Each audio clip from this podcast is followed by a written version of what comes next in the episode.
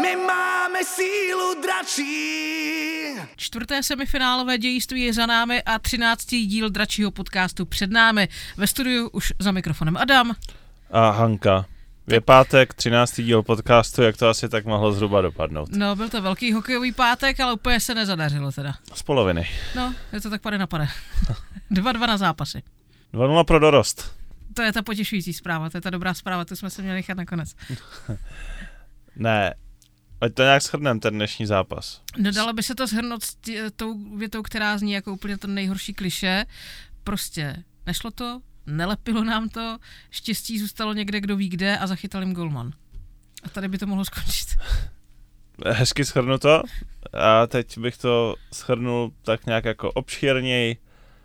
Já si myslím, že my jsme se dneska tak nějak jako nachytali jakoby sami na sobě, protože nás vlastně Pardubice porazili tím, co zdobilo celé to playoff nás.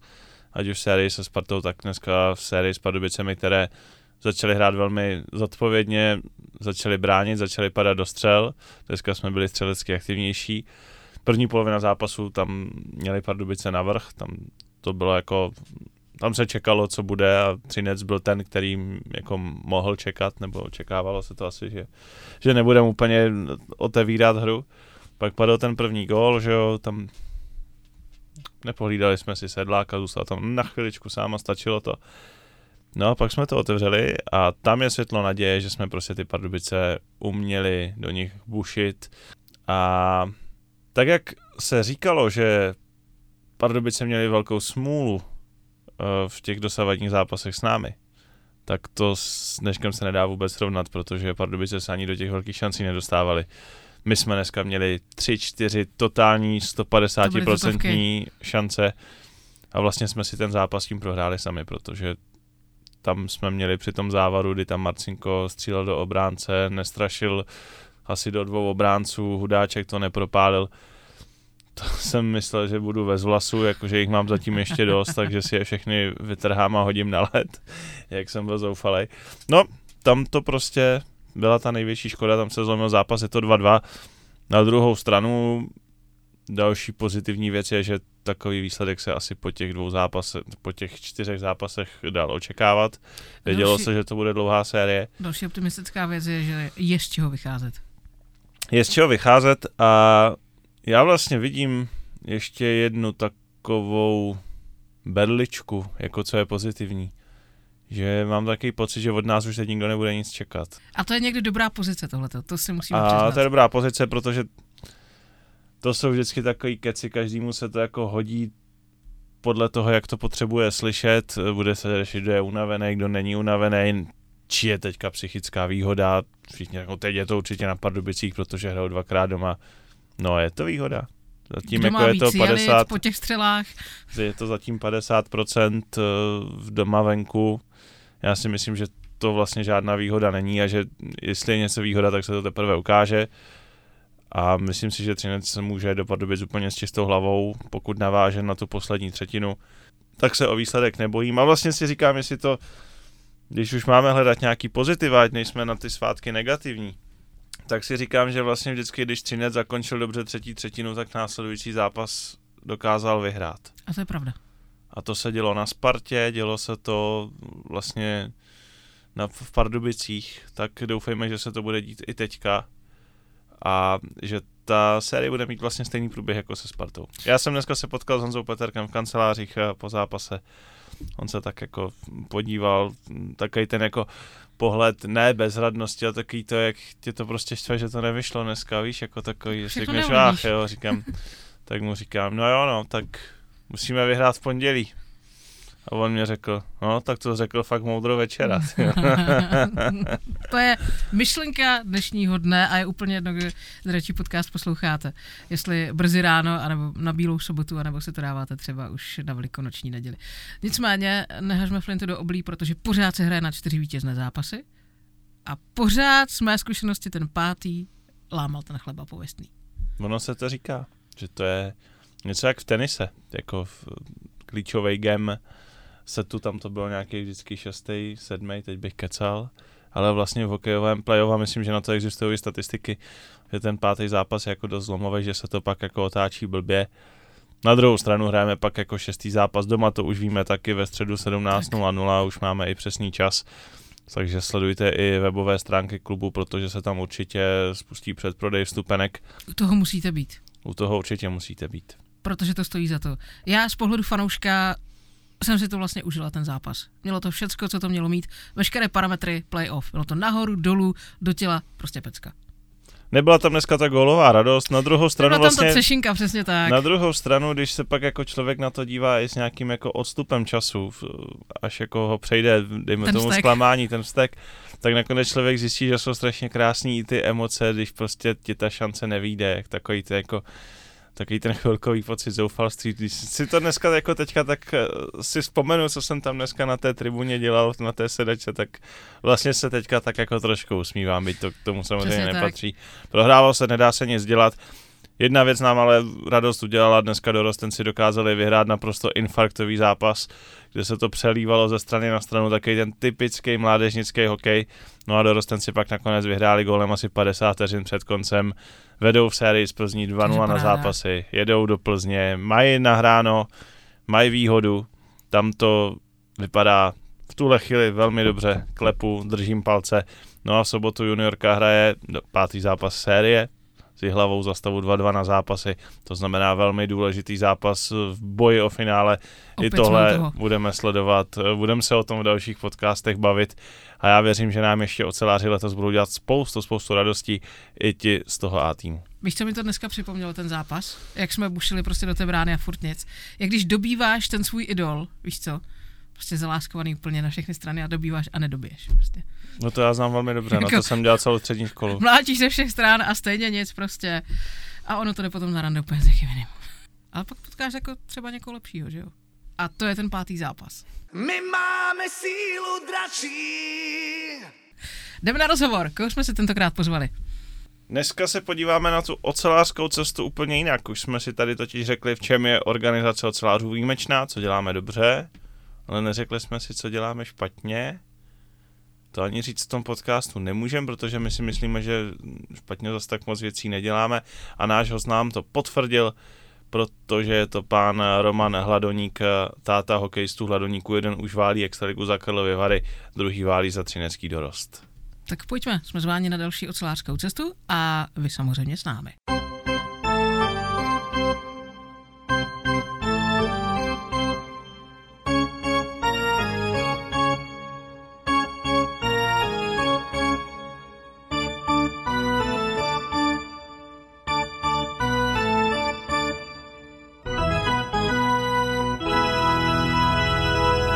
Opět jsme se trošičku rozrostli, protože slibovaný rozhovor je připraven, to znamená ve studiu Hanka, taky Adam a náš host. Oceláři si totiž váží nejen úspěchu Ačka, váží si také úspěchu mládeže, váží si všech partnerů a váží si také rodičů a my jsme si tady dnes jednoho z nich, který už tou ocelářskou cestou prošel, pozvali. Je to pan Roman Hladoník, táta dvou, jednoho ex-třineckého hokejisty a jednoho současného hráče dorostu. Krásný dobrý den. Dobrý den, přátelé. Jednoduchá otázka, kterou tady vlastně pokládáme skoro každého. Mě by zajímalo, co ve vašich očích znamená ocelářská cesta. Pojem, který tady používáme v klubu velmi často a velmi rádi. Tu ocelářskou cestu je třeba vnímat i dlouhodoběji. Tady v těch 80. letech, nebo ten hokej byl podporován třineckými železárnami za nějakých podmínek, sportovně, druhá liga, nic moc. Ale pár nadšenců po dostavění střechy a nějakého zázemí, pár nadšenců bývalých hokejistů těch 67., 68., 70. let, kteří se stali trenéry, tak začali pracovat s tou mládeží tak, že se podařilo dokonce jednomu z těch dorosteneckých oddílů postoupit do extraligy juniorů. Třinci v 85.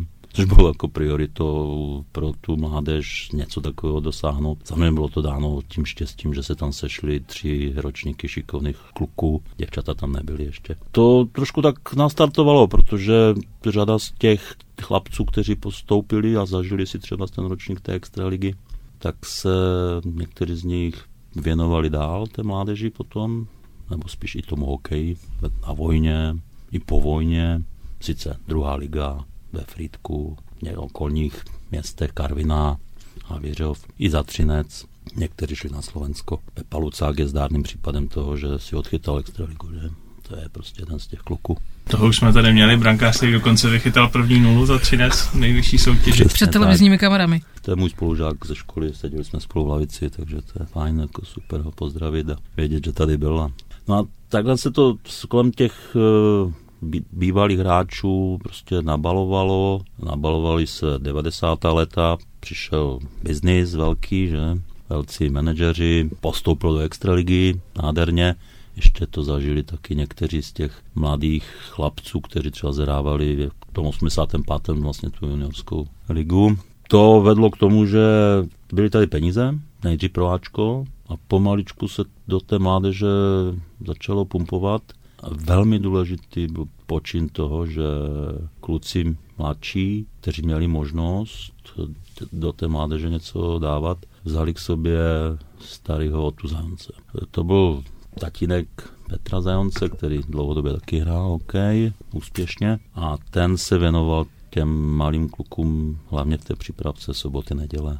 Neodstat, ale oddrtit si tam s nima ty kroužky, ty osmičky a neustále učit to správné bruslení. To bylo to nejlepší pro ty malý prcky, zažít si to, že se tomu pověnují rok a najednou zjistí, že se jim to klouže, že to jde, že mají z toho radost. To byl základ čeho, že měli tu radost, ale trošku i dřiny. No, už tehdy v těch první, druhé, třetí třídě to trošku jakoby bolelo občas. Já vám tady do toho trošku skočím, než budete pokračovat po té ocelářské cestě, ale já vlastně v tom nemusím souhlasit, protože mně přijde, že se vlastně na to možná jako občas zapomíná, že právě ti první trenéři v té přípravce, že to jsou ti trenéři, kteří formují těm dětem tu radost. Já si pamatuju vlastně možná nejslavnější takový jako trenér těch přípravek byl pan Černý v Litvínově, který vychoval vlastně třetinu na Gána. On minulý rok zemřel, ale to byl pán, který ještě v 90 letech chodil trénovat přípravky. A to prostě, toho jsem měl tu možnost i poznat a vlastně mě to přišlo neuvěřitelné, že vlastně ti lidi 70 let svého života dělají právě to, že učí děti tlačit ty tučňáky.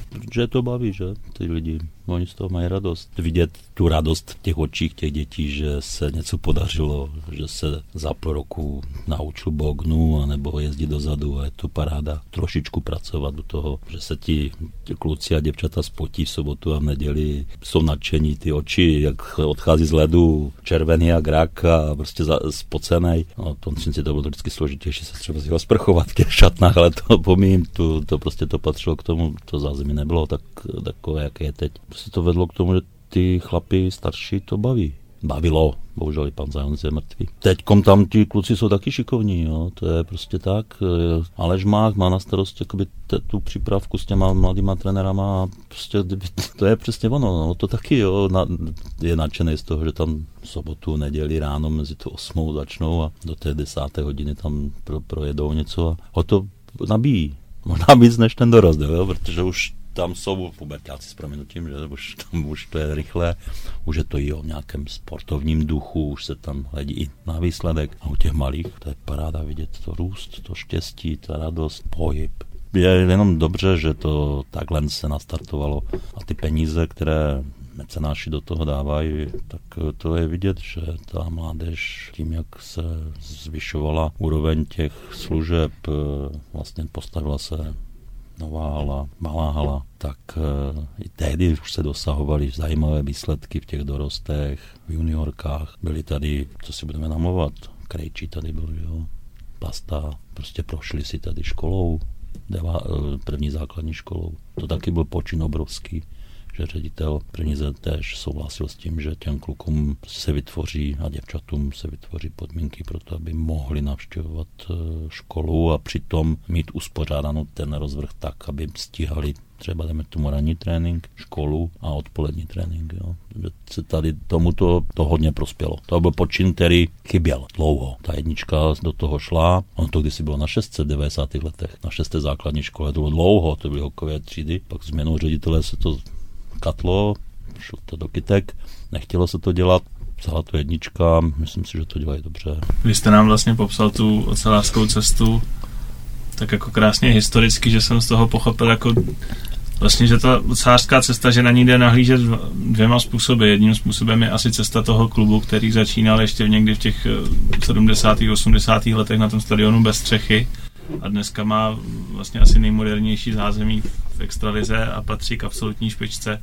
A druhá věc je samozřejmě ta cesta toho mladého kluka od těch prvních krůčků až po tu extraligovou kariéru. Jak byste ty obě cesty prožíval? Nebo takhle, dokázal jste si na začátku těch cest představit, že budou úspěšné? Protože když jste člověk, který pamatuje jakoby Třinec před nějakými 30 lety, tak dokázali jste si představit, že jednou Třinec bude 4krát za sebou ve finále a možná půjde po páté? Sportovně u toho Ačka po vstupu do té extraligy, když se tady dostali celkem šikovní kluci, sice samozřejmě se to nakupovalo, že tady odchovanec prakticky nebyl, tak tady se udělali medaile, že tak to bylo k titulu blízko. Dobře, hegemon Vsetina, ten to přebyl, tak tam nebyla šance sportovně se k tomu nějak jakoby dopracovat asi v danou chvíli. A bylo vidět, že ty finanční prostředky tady jsou, že se celkem slušně umí vložit do toho kapitálu jménem smlouva s hráčem a že ti hráči jsou ochotní prostě něco obětovat.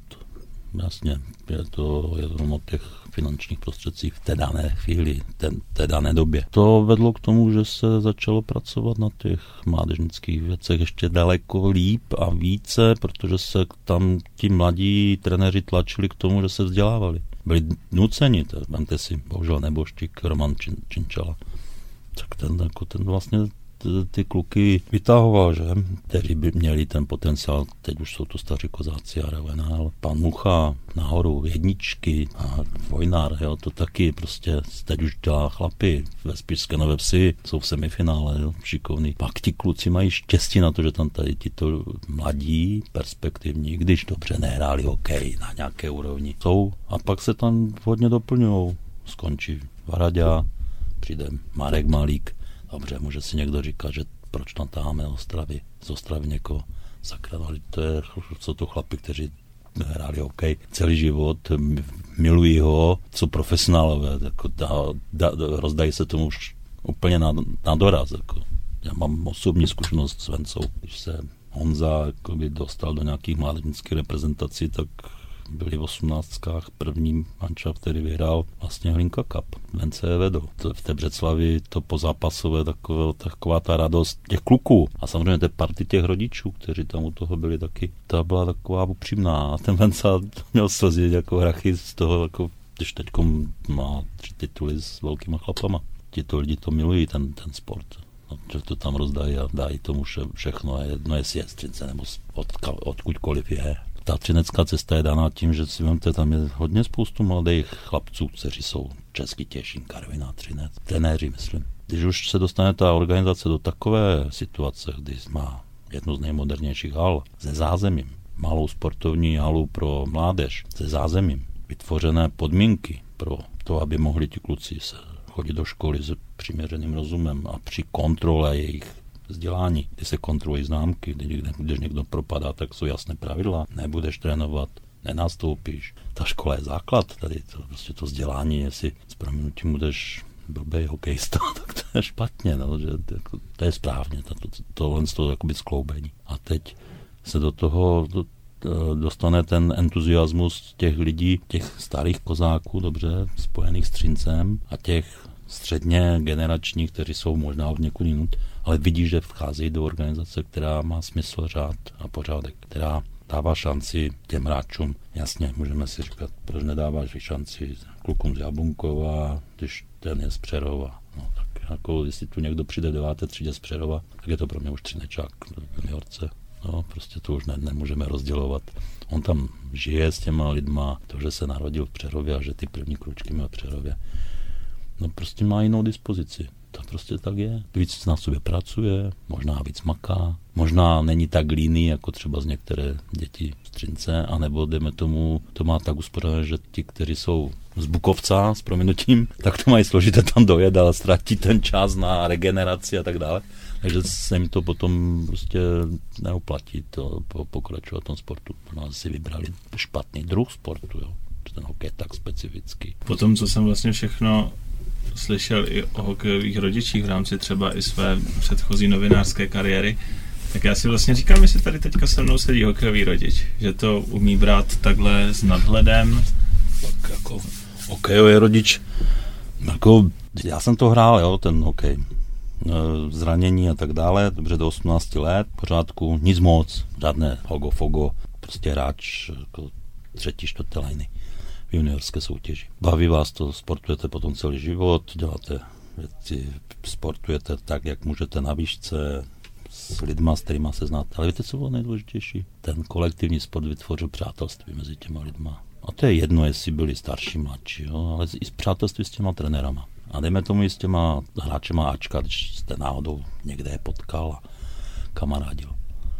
A když jsme teda se nám s manželkou podařilo splodit syna, tak jsem k tomu nepřistupoval, takže bych hledal manželku, která bude vysoká jako basketbalistka a vytvářet mu podmínky na to, aby z něho byl pořádný chlap nebo něco takového. Prostě jsem to takhle zbral, že to taková je příležitost. A to nějak prostě automaticky, tam někde byla hokejka, že ještě se chodilo na Old Boys něco zahrát, aby byla žízeň s chlapama. Ptal, co to je, tak se mu to jednou strčilo do ruky a ve 3 letech jsme byli překvapení, no. Tak jsme ho ve 4 jsem ho vzal na ten zimák, s brekem samozřejmě, protože to bylo brutální, protože se stávalo v 6, chodilo se na 7, teď už je to trošku hodinově posunuté, tam to bylo nacpané ještě ty staré hale s krasobrslením, takže to bylo špatně. No a měli jsme štěstí, že tam byl ten Ota Zajonec, takže to bylo jediné jakoby fajn a tam bylo těch kluků z jeho vrstevníci, ročník to je 98, 99, 2000, že to vždycky třeba takhle vnímat, ten 3letý cyklus, mladý činel 95, jo, to je Pasta, to samý. A oni s nima byli ve škole. Oni si pamatuju, že Pasta chodil do 9 a oni tam chodili někde ve 3. třídě, jo, tak to prostě věděli, že tam byl. A to je motivovalo všechny. Je to bavilo, vznikla z toho fajn parta rodičů, i těch kluků. Dělali nejenom to, aby vyhrávali, ale aby měli radost, aby se bavili tím sportem. Což bylo to nejlepší, protože nikdo tam neměl ambice, možná někteří rodiče si, možná nic jsem o tom nevěděl, ale měli nějaké tendence se hnát dopředu něčím, že možná v těch 15 už podepsali s někým smlouvu, s agentem, něco takového. To je jejich rozhodnutí. Nechat tomu dítěti určitou míru volnosti, rozhodování. To je to nejdůležitější. Jako jestli bych já přišel za mladým v 15, ty tu máš agenta, podepíšeme to, a, nebo už tu máš smlouvu a já jsem to jako zastupce za tebe podepsal. Já jsem taky měl 15. Kdyby mi to táta udělal, tak 5 let s tím nepromluvím, že prostě se zatnu. Mohlo se to, kdybych to udělal, tak se to může stát mně. Proč bych to měl dělat? To by byla blbost, ne? To prostě si vidíte, že tomu klukovi to ještě jakoby jde, tak on to necháte volně působit, na to ani nezasahujete. Jasně, potom, když už překročíte ten práh, jakoby kvete radosti jenom, jdete do toho už s tím, že má tu dispozici, že to mládí vedlo k tomu, že se naučil něco, je šikovný, navíc má štěstí na lidi kolem sebe, na to, že je zdravý, že se mu nic nestalo, potom tomu začnete pomáhat na nějaký tréninkový věci navíc, sednete do auta, zavezete na skate mill, aby měl příležitost kopíte mu pořádný kolo, aby si na ten Javošek vyjel v takovém tempu, že se tam neutaví a prostě si to zasportuje. To potom uděláte pro to dobro, ale konzultujete to s ním a jestli chce nebo nechce. Když náhodou má to štěstí, že má lidi kolem sebe fajn trenéry, kteří pomůžou v tom, že když se třeba z ty reprezentace mládežnické dávají dohromady, no tak v tom portfoliu těch klubů, tak více či méně máte možnost a mít to štěstí, že ti trenéři do toho širšího výběru, ty kluky z toho Třince prostě nanominují, dají jim možnost a on potom probíhá nějaký výběr, nějaký kempy. A jestli ten kluk má zase určitou míru štěstí a má na to, tak se do těch mládežnických reprezentací může dostat. Aniž by cokoliv pro to, kdo jiný udělal navíc. Jako jo, to jenom maximálně si ti trenéři mezi sebou řeknou, má to smysl, jak pracuje na tréninku, je šikovnej, kolik ti dal jako statistiku nebo něco takového, tak se ten takzvaně head coach té účkové kategorie může zeptat. Nebo možná je někdo z toho Třince asistentem v tom dorosteneckém věku, tak to je ano taky možnost jakoby mít tam ten potenciál, že se na něho vrkne a řekne, tak běž rád, že jako vlastně. To může mít, ale vždycky to výkoně.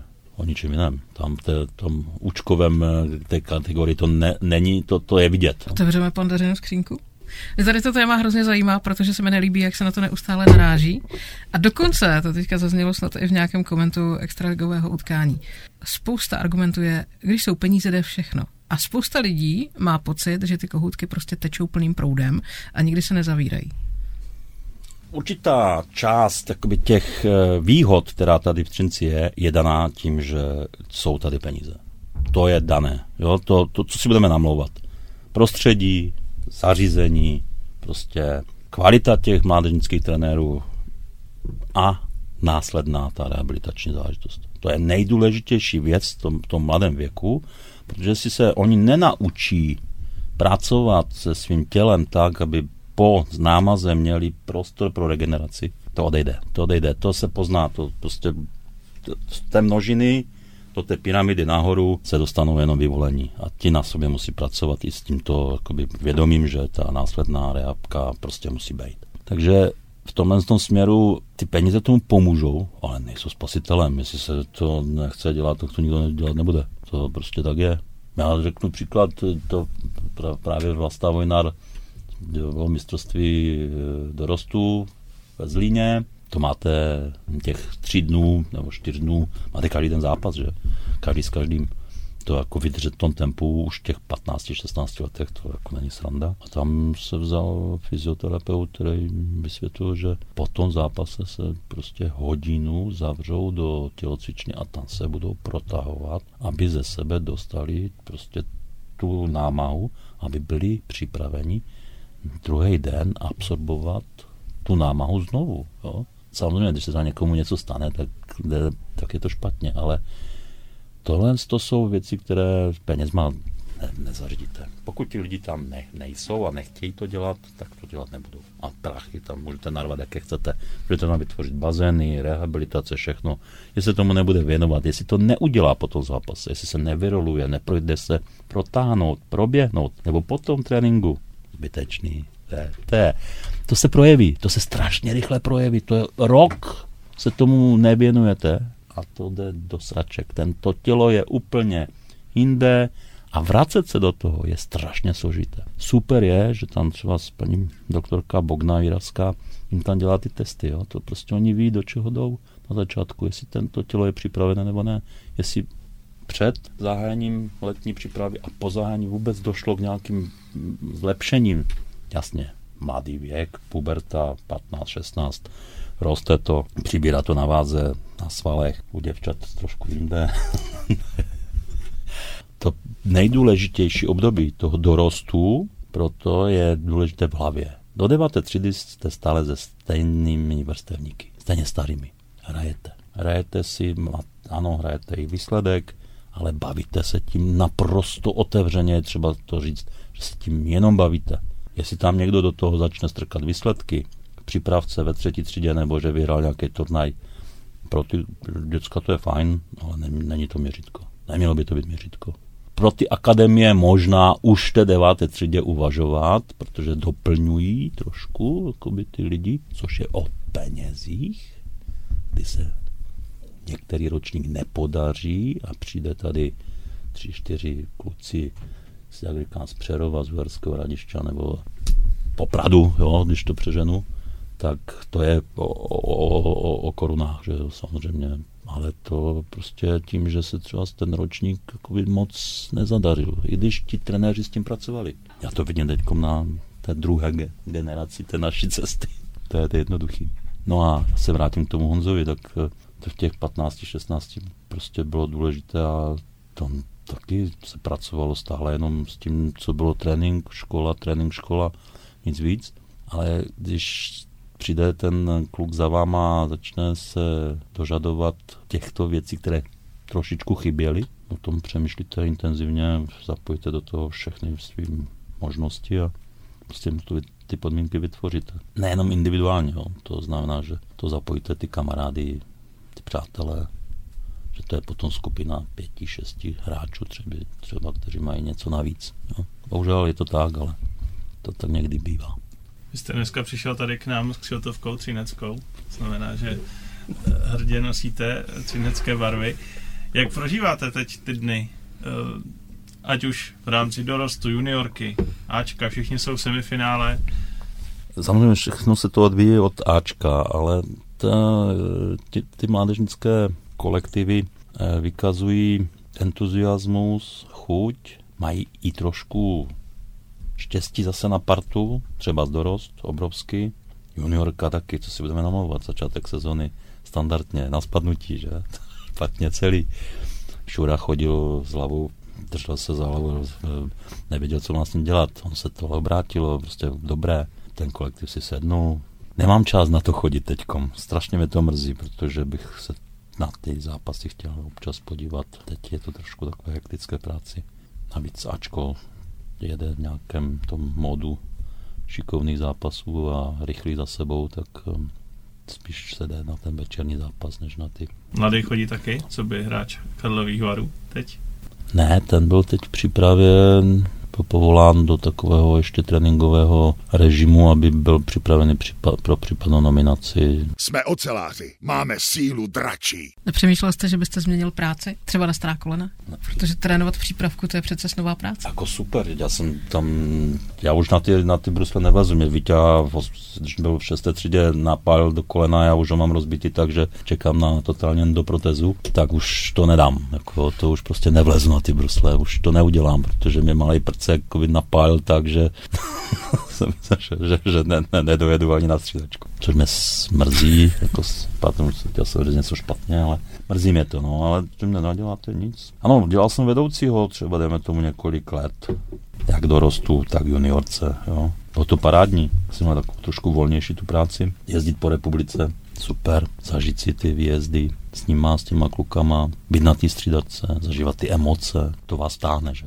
Ty emoce tam jsou vždycky, to je krásné. Z toho mě tak jako vychází, že ta ocelářská cesta umí být náročná, těžká, ale zároveň je krásná. Když si zažijete to, že se s Vencou Varaďou v Břeclavi po vítězství na Hlinka Cupu obejmete jako dva chlapy a řeknete, že to bylo fajn a ten syn tam je s těma hvězdama teď NHL, kteří to prostě byli jako spoluhráči, že jste s těma rodičema něco prožil.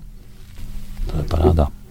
Že jsem měl možnost tomu klukovi v určitém momentě trošku pomoct, posunout ho, ale bez něho by to nešlo. On chtěl sám, pracoval na sobě. Stálo to sice nějaké časové údobí, kdy jsme se trošičku obětovali a tomu zůstalo. To prostě mají tréninky normálně a já se s ním bavím. On je Mariánský Lázník u fyzio a má tam nějaký tréninky na video. Prostě to, a to není jenom o tom, že to dělá jako pro hokej. To prostě to zůstane. On bude vždycky vnímat to, že to tělo je jeho nástroj pro tu práci, kterou teď dělá. Rozhovor, který má slyšet každý rodič? 100%, a nejenom ten hokejový. My vám moc děkujeme. Jsme oceláři, máme sílu dračí. Dračí podcast s pořadovým číslem 13 je za námi. Užijte si Velikonoce, dejte si pauzu od hokeje, potažmo sledujte druhou sérii s Vítkovicemi a Hradcem, kde to taky pěkně jiskří. Hodně to vře. Nabírejte síly, kdo z vás zvažuje, tak určitě volejte fanklubu, protože ten pořádá výjezd do Pardubic a bude tam potřeba každou hlasivku každého oceláře. V pondělí série pokračuje a v úterý pokračuje také dračí podcast. Určitě mrkněte na www.fanstrinec.cz. Webové stránky ocelářů samozřejmě nemusíme zmiňovat, tam najdete úplně všechno. No a příště s dračákem, takže na velikonoční pondělí se silou dračí a ocelovým srdcem. My máme sílu dračí!